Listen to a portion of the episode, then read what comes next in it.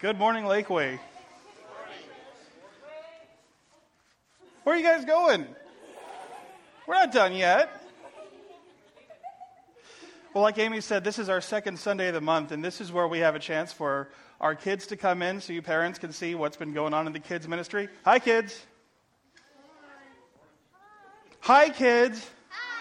Hi. Most of you know me, right? I'm Chris. I'm Miss Amy's husband. I'm here instead of Pastor Mike this week, and I'm going to be talking to you. You're going to be learning about someone named Hannah today.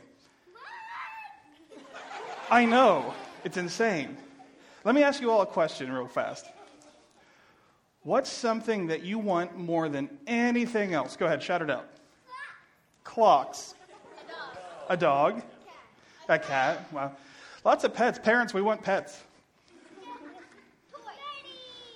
So, this woman, Hannah, she lived a very, very long time ago.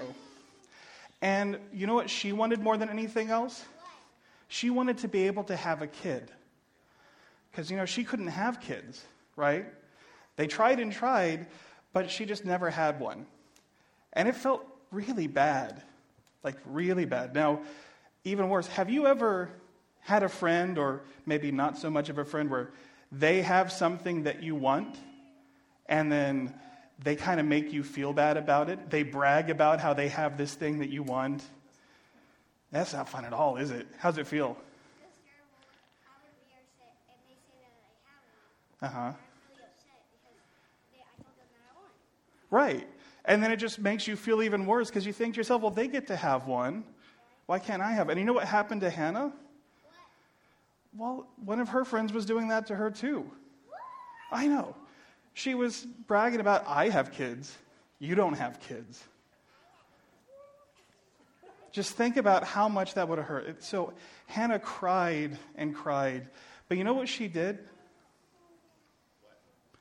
She decided to pray about it. She went to the temple. That's where they would go for church. It was called the temple back then. She went to the temple and she prayed and prayed. And she promised to God that if God was able to give her a child, that she would dedicate him to God. And you know what? God gave her a child. Yeah, yay. And she loved that boy so much. She called him Samuel. And when Samuel was old enough, you know what she did? She kept her promise to God. She took him to the church, and he learned, and he became not just a priest, but what was called a judge, one of the most important people in the country back then. And he helped lead the country toward God. He became one of the most important people back then. And that's all because Hannah was faithful and kept her promise to God, just like God was faithful and kept his promise to Hannah. So now you guys are going to go and learn more about Hannah today. Thank you, kids, so much for coming to join us. Thank you. Bye bye.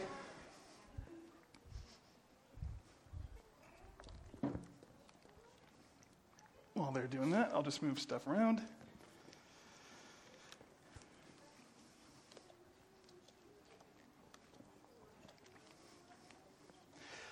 By the way, grown-ups, um, who in here is familiar with Samuel? Yep, good old uh, Old Testament has his own books, First and Second Samuel. Not kidding, he does a lot. Now, um, this has nothing to do with my with today's lesson. We'll just do a little transition here. One of the reasons I love Samuel so much is this great story. So after Samuel had died, Saul was dealing with the Philistines, right? And he didn't know what to do. Samuel had been one of his mentors. So he decides to be clever, I guess, and try to contact Samuel. He goes and he contacts a spirit medium, you know, someone who says that they can talk to the dead, right? And just get out of the way. Spirit mediums can't do that. But this time the medium was very surprised when Samuel actually showed up in spirit form. And I just love that story so much because to me that's hilarious. They're doing their whole seance thing, and then suddenly Samuel's there, and he literally just looks at Saul and says, Saul, what are you doing? Why am I here? It's a great story. Look it up if you haven't read it already. So, uh, obviously, Mike is still out this week. Uh, this week, his family's in town, so you got me again. And I'll go ahead and address the elephant in the room. Everyone is probably wondering why the heck is there a pack of cards sitting in my chair. And everyone should have one of these. It's a little packet of four cards. If you don't have one, there's plenty of empty seats that'll have a pack in there. And I'm not going to tell you exactly what we're doing with these right away.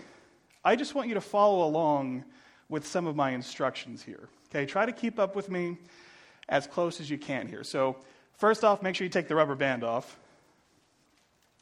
Should be nice and free. I love the little snapping sound. You know, you can tell that it's not a traditional Baptist church when, like, I'm bringing these in here to do an illustration, and, you know, sometimes people get a little weird about playing cards, like, oh, the devil's pasteboards. Here, people have been saying, give me a good hand. We're not playing poker. I'll just get that out of the way right now. So, you should have your four cards here, and there's a few things we want to make sure you know how to do with cards. You may not use them all the time. First off, I want you to spread them out like that. That's called a spread whenever you move them out. Make sure that all four of your cards are, are different from each other. So you shouldn't have any duplicates in there, right? Then when we put them back together like this, that's called squaring up. Okay? So if I ever say to square up, we're putting them back together. Now, um, the next thing I want to make sure that we're all able to do here is what's called cutting the cards. All right? If you haven't played cards before, cutting's really easy. It just means that we're going to take some cards off the top, all as one, and move them straight to the bottom. Okay? Doesn't matter how many you take, one, two, three, whatever. But you take some off the top as one, put them straight on the bottom. So make sure you know how to cut them. Make sure you can do that. And then the next thing I want you to do is just mix them up so you don't know which one is where. I mean, it's only four cards. There's not too much to mix, but make sure it's good. Now, you're probably holding your cards kind of like this, same way you would hold a phone, right? We're going to pretend that we're opening Netflix and we're rotating to landscape mode, right? And now you should be looking down at your cards with them facing away from you, okay? This next part, we're going to fold them all in half and give them a good crease down the middle, okay? Yeah. So now that we've got this nice, lovely creased pack, if that was triggering your OCD, you're going to love this next part. Rip them in half. Everyone's suddenly sad we're not actually playing blackjack now. So now that we have the cards ripped in half, you should have two halves like this. We're going to put one half right on top of the other. Okay? And so now it's like you have eight little tiny cards. We're going to cut them again. So remember before, we're just going to take some off the top as one. Oh, holding up. Okay, so we should have one half on top of the other. You're going to cut the cards and complete again. So remember, pick some up off the top and move them straight to the bottom. In fact, you can even do that again if you want to. You can take some off the top and move them straight to the bottom. Now, this next part, uh, just listen close before you do anything, but I'll tell you the easiest way to do this. We're going to take three cards off the top and put them in the middle. The easiest way to do that is just spread them a little bit. Take these top three pieces, put them somewhere in the middle. Doesn't matter where in the middle, just so long as it's in the middle. Once you've done that, we're going to square them up again. Has everyone squared up? Okay, it's important that we're squared up because I actually missed a step, but it's okay. We can keep going. We're going to take whatever piece is on top. Don't look at it, just take whatever piece is on top, put it in your pocket or under your leg or just next to you. Just hold on to it, okay? Now that we've done that, we can go back to that last step. So, again, let's take the top three and put them in the middle. Good. Now, you can decide this next part. Don't do anything until I say, but you can either take the top card, the top two cards, or the top three cards. Decide however many you want, one, two, or three, and hold them up above your head, just like that. Now, throw them behind you. Whoever's behind you deserves it. It's fine. Don't be shy.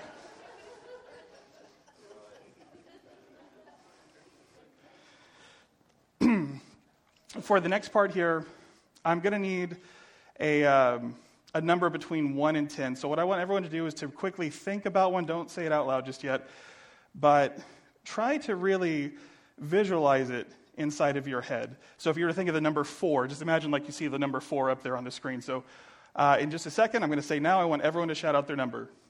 Now. Seven. That was a lot of sevens. Okay, sevens have it. So we're going to cycle through the deck seven times. So there's what I mean by this. Follow along with me. Take the top card, that's one. I'm going to put it on the bottom. Two, we're going to put it on the bottom. Three, four, five, six, and seven.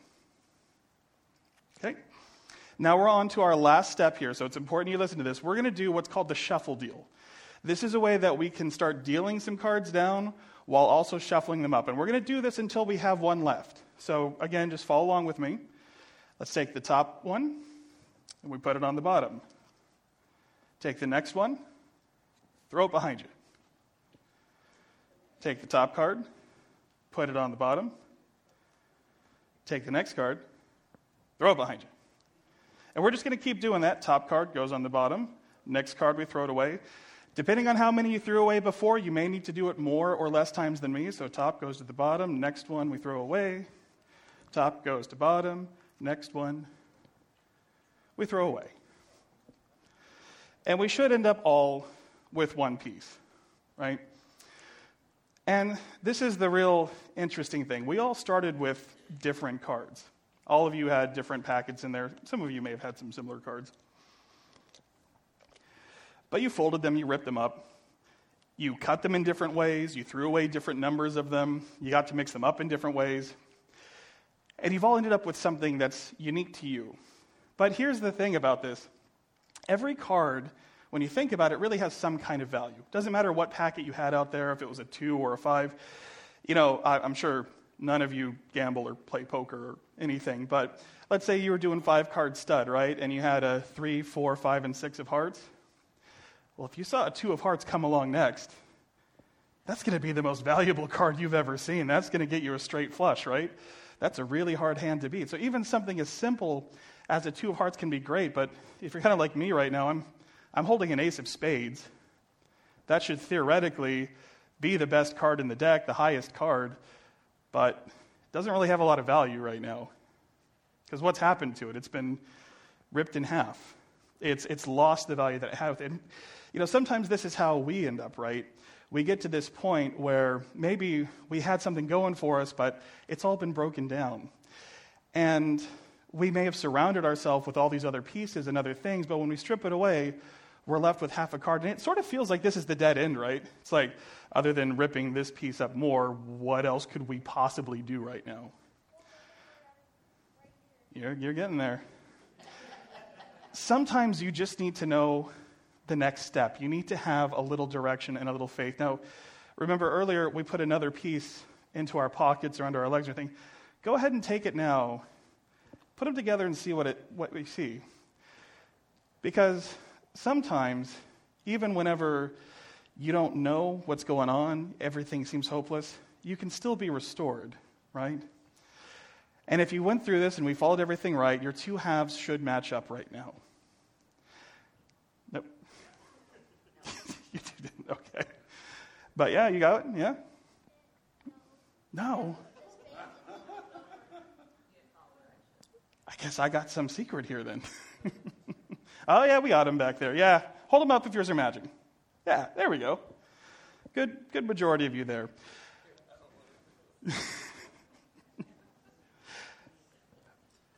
so the, the whole point of this, you know, uh, we're going to be looking at the life of, of Saul today.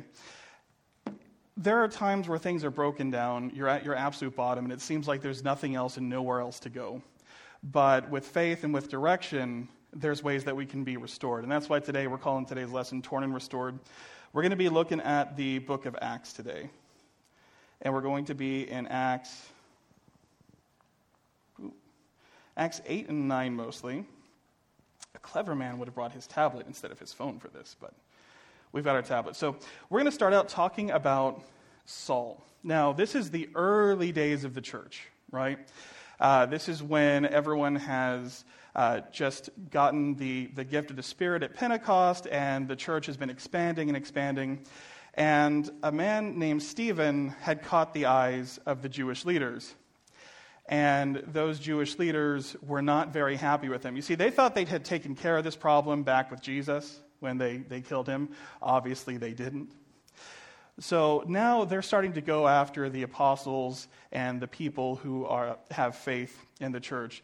So Saul is a leader at this time. He's very well respected among the Jewish people. He's very knowledgeable. He knows the law backwards and forwards.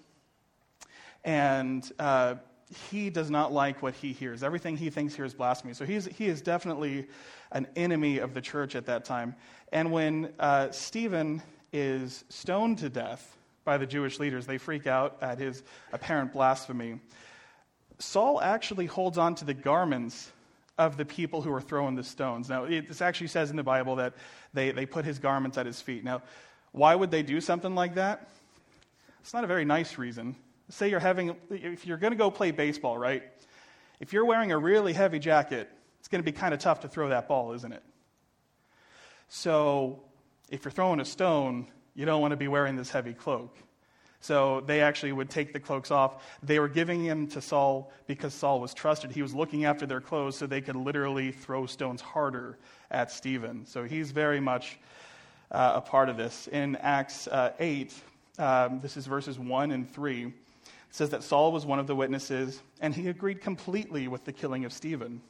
A great wave of persecution began that day, sweeping over the church in Jerusalem. And all the believers, except the apostles, were scattered throughout the regions of Judea and Samaria. But Saul was going uh, everywhere to destroy the church. He went from house to house, dragging out both men and women to throw them into prison. And you see, this is a very important thing right here you know, it's easy to look back at this and be like, oh, this is such a, such a villain, such a bad guy doing this. He genuinely thought he was doing the right thing. He thought he was doing right by God because he wasn't following the directions of God. See, God sent some pretty clear instructions when he sent Jesus, right? Very clear on what you need to do at that point. And the church leaders at this point, the apostles, have those same directions, those same instructions. But Saul didn't want to listen to those he wanted to follow tradition, he wanted to follow what he had heard from man. And this is where we're at this point, where Saul is this enemy of the church. And that takes us to our main verse, uh, which is in Acts 9, verses 1 through 19. It says, Meanwhile, Saul was uttering threats with every breath and was eager to kill the Lord's followers. So he went to the high priest he requested letters addressed to the synagogues in Damascus, asking for their cooperation in the arrest of any followers of the way he found there.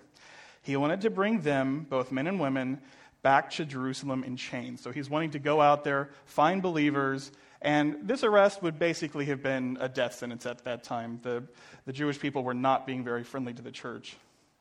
But something happens here in verse 3. As he was approaching Damascus on this mission, a light from heaven suddenly shone down around him. He fell to the ground and heard a voice saying to him, Saul, Saul, why are you persecuting me? Who are you, Lord? Saul asked. He, he still hadn't figured it out at this point. And the voice replied, I'm Jesus, the one you're persecuting. Now get up and go into the city, and you'll be told what you must do. The men with Saul stood speechless for they heard the sound of someone's voice, but saw no one. Saul picked himself up off the ground, but when he opened his eyes, he was blind. So his companions led him by the hand to Damascus. He remained there blind for three days and did not eat or drink. Now, I want to put you to just pause and put yourself into Saul's place right now. Again, he thought he was doing the very thing he was called to do. He thought he was following God's plan with him. And he got a little bit more of a wake up call than most of us are ever lucky to, right? He got straight up told by Jesus, No, you're persecuting me. And, you know, a lot of times when I see this study, there's this focus on him being blinded and stuff like that. Um, and, you know, the, the blindness being a punishment or whatever. I really think that was, that was done so Saul could stop and really think and contemplate and be introspective for a while. So consider what he's having to figure out now. He's just been proven unequivocally okay, Jesus is Lord, and I've been persecuting his followers. Can you imagine the weight of that right now? Like, can, can you imagine what that must feel like. It's not just a matter of him knowing he was wrong, it was a matter of him knowing he was persecuting the people trying to tell the truth. He was actively being an adversary to them. We'll continue on here in verse 10. Now, there was a believer in Damascus named Ananias. The Lord spoke to him in a vision, calling, Ananias. Yes, Lord, he replied. The Lord said, Go over to Straight Street to the house of Judas. Not that Judas. When you get there, ask for a man from Tarsus named Saul. He's praying to me right now. I have shown him a vision of a man named Ananias coming in and laying hands on him so he can see again. Just, again, just pause. But Lord, exclaimed Ananias, I've heard many people talk about these terrible things this man has done to the believers in Jerusalem. And he's authorized by the leading priest to arrest everyone who calls upon your name. And I don't know about you, but I'd be pausing right there as well. Like, the guy who wants to kill me, I'm supposed to go talk to him right now. That's what you want.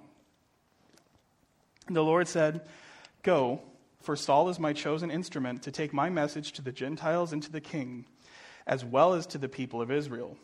And I will show him how much he must suffer for my name's sake. So now we have another person in the mix, Ananias, right? And if we're going back to this theme of following directions, this is one of those times where I think it's safe to say the directions really don't make a lot of sense here. But what, what we learn from Ananias here, does he argue with God? No. He does kind of, quick question, can I clear up something with you first? Are you sure about this? But as soon as God says, yeah, I'm sure, I want you to go, Ananias doesn't hesitate.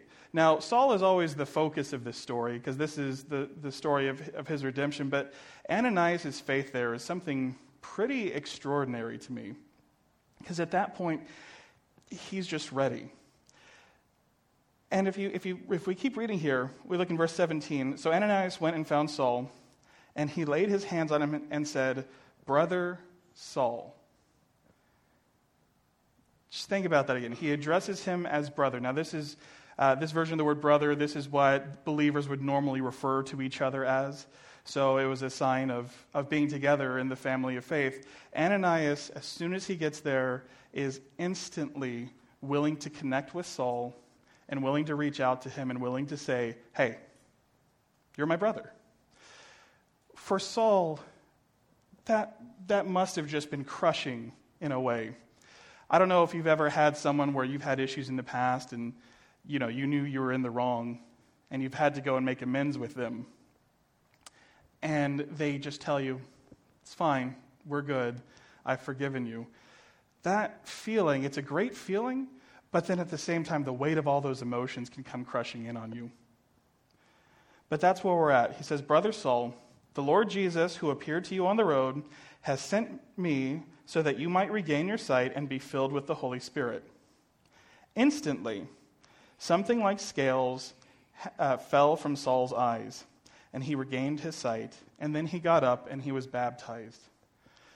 So, yeah, he gets his sight back.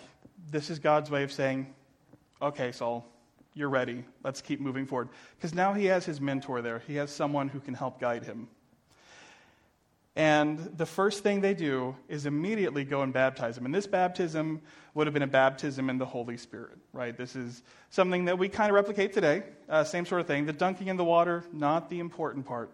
It's the accepting of the Holy Spirit now. And that's where Paul's at. And when we look at Saul's conversion, we realize there's a few things here. He had been stubborn all the way up to this point, he'd been doing things his own way. He was in a position now that he had to listen. He had no choice but to hear what Ananias had to say to him. He immediately became repentant. He was willing to say, Okay, I know that I've screwed up and I've got myself here. He's finally acknowledging where he's at, the fact that he's broken. He's like our torn card from before. And most importantly, once Paul became repentant, he was welcomed back by God. I can't think of many people in the Bible who were as aggressive toward the early church who converted and became such a big figure as Saul here. This is one of those things. If Saul can be saved, if Saul can be restored, I'd be willing to say just about anyone can. And we see the power of this restoration because at the end of the day, it's not about Saul, right? It has nothing to do with Saul's own salvation. I mean, that's good. Great for Saul that he was saved and he moved forward.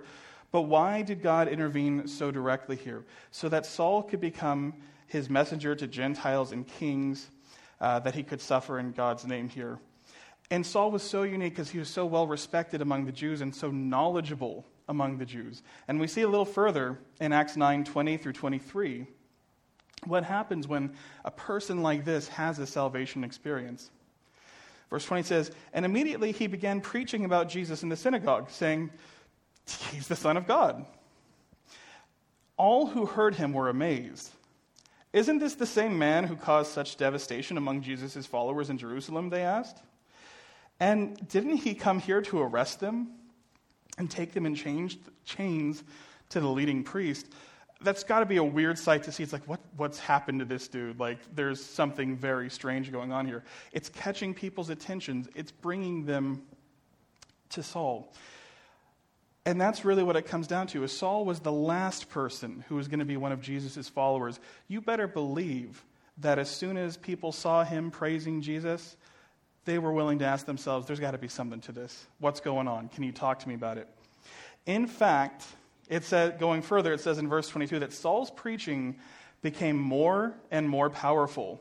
And the Jews in Damascus couldn't refute his proofs that Jesus was indeed the Messiah. There was no arguing with him. He knew all the tradition, all the law. He was spot on with that. After a while, some of the Jews plotted together to kill him. He became such a powerful force for that early church. And by the way, at this point, he still hasn't even met with the main church body. He hasn't gone back and met Peter and the rest of the apostles. He's just there spreading the message because he knows, at the very least, that is his calling. And he's such a powerful player at that point that the Jews say, We can't let this stand. We've got to do something about this. We have to intervene. And, and just think about that. The greatest enemy of the church has turned into one of the greatest allies of the church at that point. An ally so strong that their enemies can't let this stay the way it is. They can't stand because they know he's going to keep spreading the word, he's going to keep converting people from there. And this is the biggest takeaway that I want us to have when we think about Saul's life here and Saul's conversion. And you know, after this, when he learns about the plot, just I'll just tie up our loose end here. Uh, when he learns about the plot, he actually does go meet the church in Jerusalem. At first, they're so afraid of him, they don't even like speak to him. They won't let him in the room. And it's, it's finally when um, another one of the brothers, Bartholomew, is it, or Barnabas? It's Barnabas or Bar- it starts with a B. That's the important part. Um, he actually has to go to the apostles and say, No, I can vouch for him. I've seen the stuff he's been doing. He's on our side now. And then the church, again, welcomes him with open arms. They end up sending him down to Caesarea, out, out of Jerusalem, because he's just in too much danger there. And he becomes the evangelist to the Gentiles. He starts visiting the Romans. Um, and so, where Peter was really the rock for the Jewish people and for building the church there, Paul becomes the leader that spreads the word to the rest of the world. You know, he's not even an apostle, and yet his letters are some of the ones that we study the most because of the insights that he had. Um, I think it's safe to say he grew to be one of the greatest leaders the church has ever known in all time. So, where does this put us? You know, all of us really are in a position that we're broken. The Bible's pretty clear about this. None of us are full right now. None of us are complete. We're all at that phase where we're just our little piece of card right now. And we may try to fill it up with a bunch of other things, but the pieces just don't fit, right? There's only one thing that's going to complete that out. And the reason why this is so important for us and the reason why being restored is important is because that is our testimony and that is our witness. So, you know, we. Um, losing my notes here. It's our restoration that catches people, people's attention. Uh, I've, I've, talked about this a little bit before when I've been up here, but uh, until about the last five ish years, maybe six years, most of you probably didn't see me around the church very much. I mean, I was married to one of the pastor's daughters. I'm his son in law. You know, I'd be here for like Christmas and stuff. but I would always have work, and I would always have other stuff going on, and really, I didn't want to be here at all, if I'm being totally honest. Um, and during that time in my life, I know I was not a great person to be around. I definitely know I wasn't a good influence on the people around me. I, um, you know, I, I can remember multiple fights with my wife. Uh, people who know us now don't always believe me when I say that our marriage was this far from a complete meltdown. Like we were at the point of being roommates. We didn't really love each other at all. We tolerated each other's presence. You know, it was really, it was more of a pride thing that kept us from splitting up than anything else. And then I had an experience. It was at the men's retreat. I'm not going to go too deep into it here, but I'll just put the little plug here. Men, if you haven't been to one of our men's retreats, you need to go to one of our men's retreats. But after like nine years, Mike finally got me to go along to one. It was life changing. And uh, I remember there was a friend of ours who, um, who didn't really approve of our, our marriage. It was a mutual friend, but they were just like, look, you're both miserable and you both have biblical reasons for divorce. Just why are you doing this? And it was about six months after that men's retreat and me starting to, to get back in. I remember uh, her saying, I mean, it was after maybe a 30 second conversation. I couldn't have said two sentences, but I walked away, and apparently she says to Amy, Wow, he's a changed man. There's nothing I really said or did. She could just feel it. And I've had that same, I had that same experience happen with multiple people who knew me through my lives. Like, man, have you been going to therapy? What's, what's going on? Are you doing good? The, these changes that happen to us, not only do they help us and they restore us, but our restoration makes other people look around and be like, wait, how do I have what you have? No offense to those of you who didn't get the cards to match up. But I'm sure you're all wondering right now, why don't my cards match? What do all these other people have? What did they do different from what I did, right? It kind of draws you toward it. it. it. makes you wonder. And I'm going to talk about some of the, some of the things that I, I see around here, some of the things that you can do today, because we always think of this Bible as something that's happened in the past.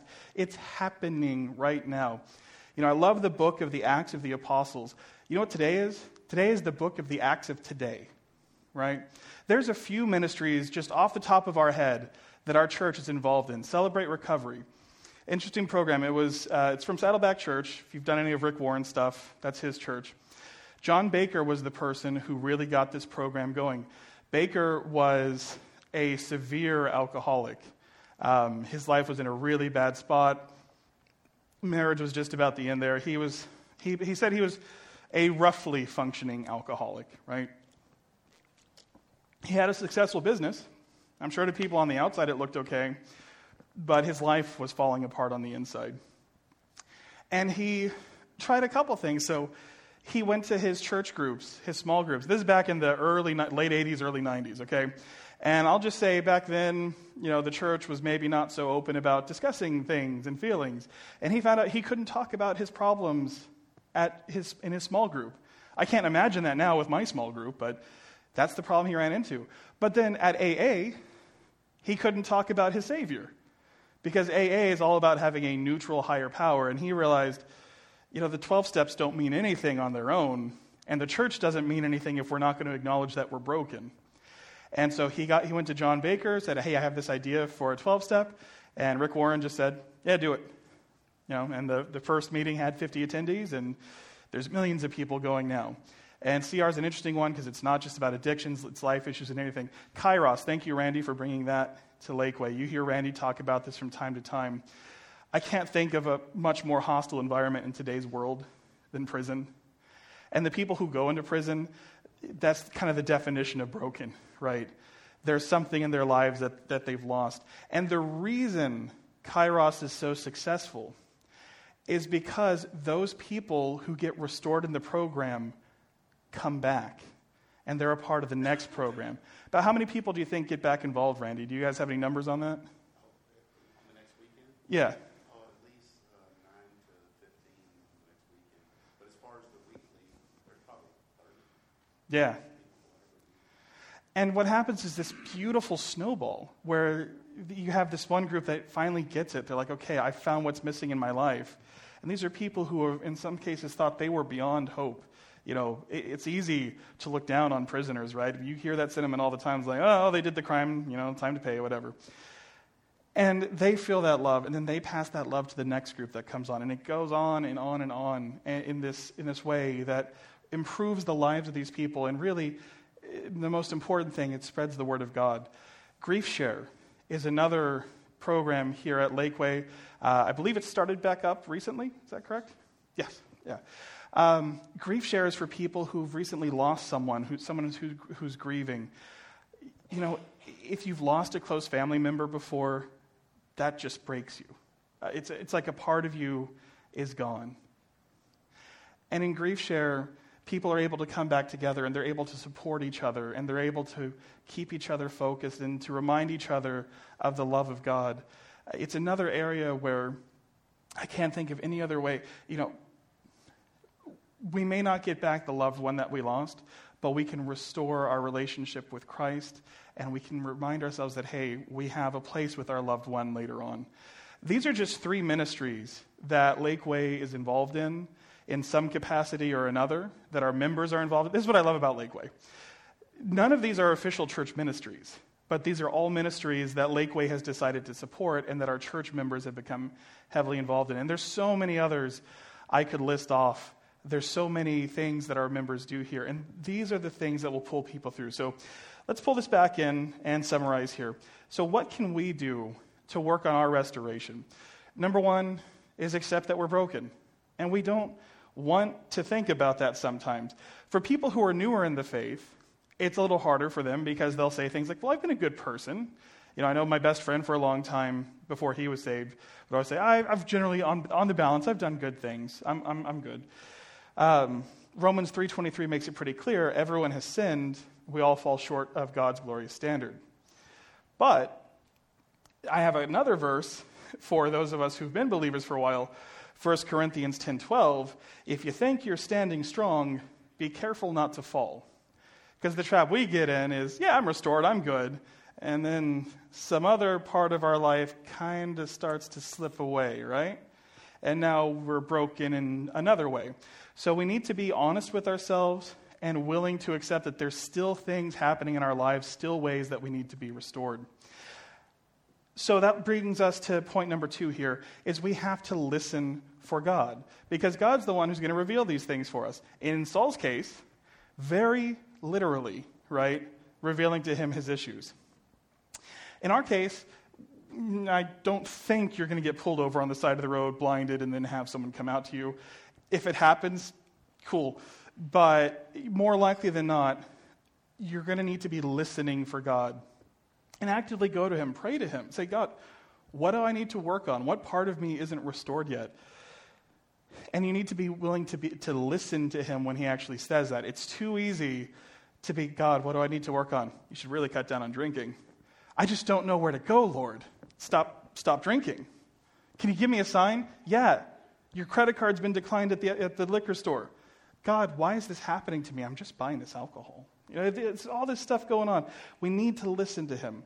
And then one thing that can be the hardest for some of us is number three, to accept his forgiveness.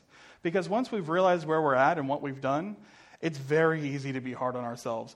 Saul had every reason to stay in that room for the rest of his life, moping about every mistake he's ever made. He could have kept telling himself, There is no way that God is going to accept me back. Ananias could have shown up to him, and I know people where it's like this, where they tell the truth hey, you've been forgiven, God wants to work through you. No, it's too much. I've done too much. God can't work through me. This leads me to one of my favorite pairs of verses, Colossians 1 21 through 23. And I have some, some words in bold here to really consider.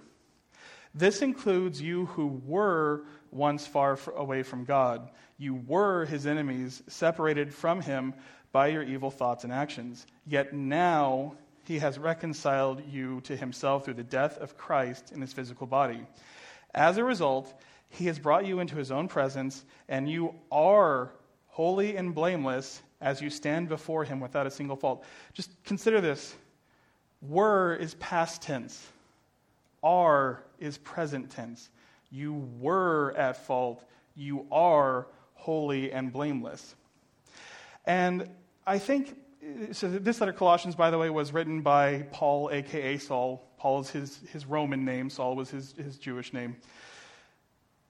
I think this is why I, I, I, trust this letter and this writing so much because, again, if there's someone who should know about having to forgive himself, it's this guy. And he continues in 23 and says, But you must continue to believe this truth and stand firmly in it. Don't drift away from the assurance you received when you heard the good news. The good news has been preached all over the world, and I, Paul, have been appointed as God's servant to proclaim it. And I'm, I, can't, I can't say it any better than Paul there. Don't trick yourself out of God's forgiveness. And then the last thing we need to do once we've gotten there is follow his directions. What did Paul do at that point? He went out into the world and he started to share that message.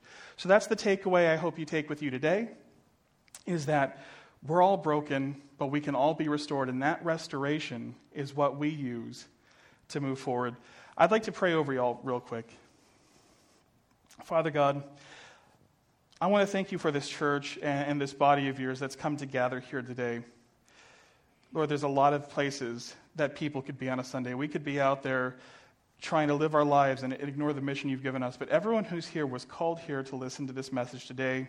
And I pray that your words you know, you set me aside and, and your words um, reach the people who need to hear it. And Lord, I ask that you open our eyes to the things that you need us to work on, that you show us the parts of our lives that maybe aren't in line with where you need us to be, and guide us through that process. Give us directions, give us hope, and give us an open and willing heart to follow those directions so that your glory can be seen through us for other people. And Father, for the people who have not yet accepted you, I, I just pray that you touch on their hearts today and that they're willing to soften their hearts and to accept maybe there's something in my life, maybe there's something more that's out there. And if that's you today, you can say this simple prayer with me Dear Jesus, I accept that I've sinned. I'm torn. I've done the wrong things in the past, but I accept that you've died on the cross for me to forgive my sins. And I invite you to be my Lord and Savior and help me know where to go. Give me direction from here. In Jesus' name, amen. Well, everyone, I want to thank you very much for being out here this morning. Uh, we're going to do our announcements in just a second, but we have a quick little announcement from Pastor Mike here. Hi, folks. All change at Lakeway. On September 11, 2022, we're going to move our Sunday morning service time from 11 o'clock to 10:30. Now, why are we doing this? because we believe that 10:30 is a more attractive time for guests and visitors to come. We also, from the feedback I've received, believe that it's a better time for you also. Now, we're also considering adding a 9 o'clock Sunday school hour. Now, I know that's going to bring challenges. What do you do with youth? What do you do with children in that time? But I think that those challenges are offset, more than offset, by the benefits we get as we seek to grow spiritually together. Now, the Sunday school will, will only work if we're all committed to making it work. Therefore, we need some feedback from you. Is this something that you want? Would you use it? Are you willing to help make it work? What would be the best format, etc.? Large sessions, small sessions? Now, with that in mind, we're going to be conducting a survey for the whole of the month of July, every Sunday. Now, you only need to do it one time. We just want to make sure that we connect with as many people as possible. Um, please take a moment now to answer those questions. They're in your bulletin. And uh, when you filled out the questionnaire, drop it in the offering as it goes by, or put it in the basket by the foyer door, or give it to one of the First Impressions team. Thank you for being part of this. Hi, folks.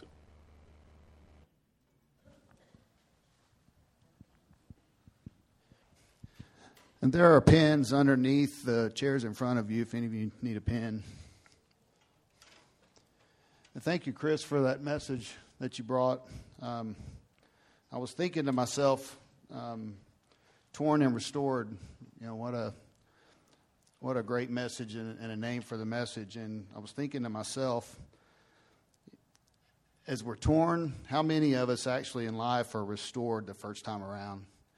As uh, you know, Chris asked who all came out. We should have had, you know, the same card, but most of us didn't.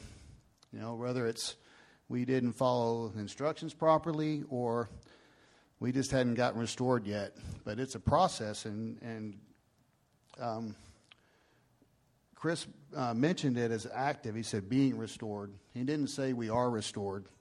So I just thought that was really good, and, and it stuck with me. In a moment, we're going to take up our offering, um, so you can get those ready if if you need to. And um, if you're online, you can give your offering online. Any of you can give them online as well. The baskets will come around. Those that are going to take up the offering can can come on up if if they're ready. And uh, the baskets go around in a moment. We can place the cards, our prayer request cards, or our visitor cards in those offerings as well as they go around. And uh, we thank you for that. Um,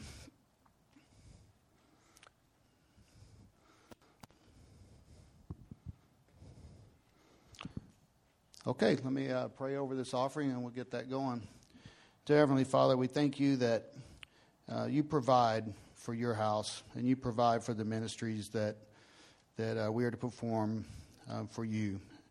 Uh, this is your work that we're doing, and it's done through these tithes and offerings. And uh, we thank you for the faithfulness of each and every one um, in giving those, and uh, we ask your blessing upon it and your blessing upon the personal finances of those who um, obey you and give. And we thank you in Jesus' name. Amen. And uh, further announcements while those are going around. Uh, also, where you were you were talking about Paul, I was I was thinking about this that you know he was called to do mighty works for God, but every one of us are not called to do works like Paul did. Many of us have our own our own callings from from whatever, and one of those we're looking for a need right now. Um, it's our VIP on the back of your of your card. Uh, become a VIP. We're looking for someone that um, would love to be uh, a part of private music events, reserved seating, backstage access, free Wi-Fi by joining our audio video team. We are in need of someone. If uh, pray about that. If uh, you have the ability to to accept a calling that, that God's given in, in your ear as you're praying, um, please step forward for that. We, we are in need of that. Tomorrow is First Monday prayer um, at 7 o'clock here at the sanctuary. It's our opportunity to come together as a church and, uh, and pray for, for all, th- all of our needs and, and uh, seek God together. Um, women's Ministry Movie Night uh, will be coming up July 19th on a Tuesday where the Crawdads sing. Um, Still Theater to be announced. Uh, at Music City Mall. So you can get with Kelly if you have any questions about that. Uh, Vacation Bible School is coming up uh, July 25th through 29th from 6:30 to 9. Um, on the there's also a P- PR code here that you can register your kids or grandkids to come. Uh, what a great event! Uh, these children get a, a week long ability to seek God in, in their young lives. And uh, every time I've been a part of that, God's worked in amazing ways. And uh, this is another opportunity for those who who are, are, serving in that. That's great. If if you can't do that, we also have uh, many other opportunities. We're needing some duct tape, scotch tape. Um, the, they're all listed on here. That's another way that you can help just to provide those things, and uh, we thank you for that as well. Um, Hutchins Kairos Weekend number 30 is coming up 18, August 18th through 21, and uh, Randy's leading that one. Um, do you need anything still, Randy, on that?